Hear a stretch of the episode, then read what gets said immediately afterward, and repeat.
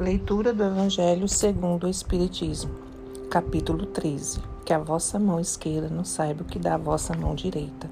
Item 13. Chamo-me caridade e sou a rota principal que conduz a Deus. Segui-me, porque sou o objetivo que todos deveis visar. Fiz esta manhã minha caminhada habitual e coração angustiado venho vos dizer, ó meus amigos, Quantas misérias, quantas lágrimas e quantas tende a fazer para secá-las todas. Inutilmente procuro consolador as próprias, procuro consolar as pobres mães, dizendo-lhes ao ouvido: Coragem, há bons corações que velam sobre vós. Não sereis abandonados. Paciência, Deus está aí. Sois suas amadas, sois suas eleitas. Elas parecem ouvir-me e voltam para o meu grande lado seus olhos grandes ansiosos. Eu lia sobre seus pobres rostos que seu corpo, este tirano do espírito, tinha fome, e que se minhas palavras lhe serenavam um pouco o coração, não enchiam seu estômago.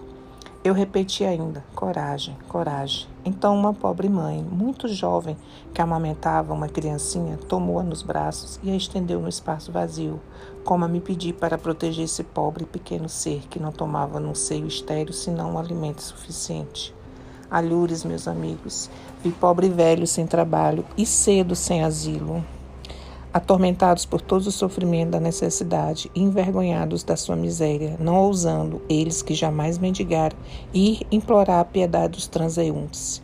Coração cheio de compaixão, eu que nada tenho, me fiz mendiga por eles, e vou por todo lado estimular a beneficência, insuflar bons pensamentos aos corações generosos e compassivos por isso venho a vós, meus amigos, e vos digo: lá embaixo há infelizes cuja mesa está sem pão, a lareira sem fogo e o leito sem cobertor. Não vos digo o que deveis fazer, deixo essa iniciativa aos vossos bons corações. Se vos ditasse a vossa linha de conduta, não terias o mérito de vossa boa ação. Eu vos digo somente: sou a caridade e vos estendo a mão pelos vossos irmãos sofredores. Mas se peço, também dou, e dou muito. Convido-vos para um grande banquete e vos forneço a árvore onde vos saciareis. Vede como é bela, como está carregada de flores e de frutos. Ide, ide colhei, apanhar todos os frutos dessa bela árvore que se chama beneficência. Em lugar dos ramos que houver tirado, fixarei todas as boas ações que fizerdes e levarei essa árvore a Deus para que a carregue de novo, porque a beneficência é inesgotável.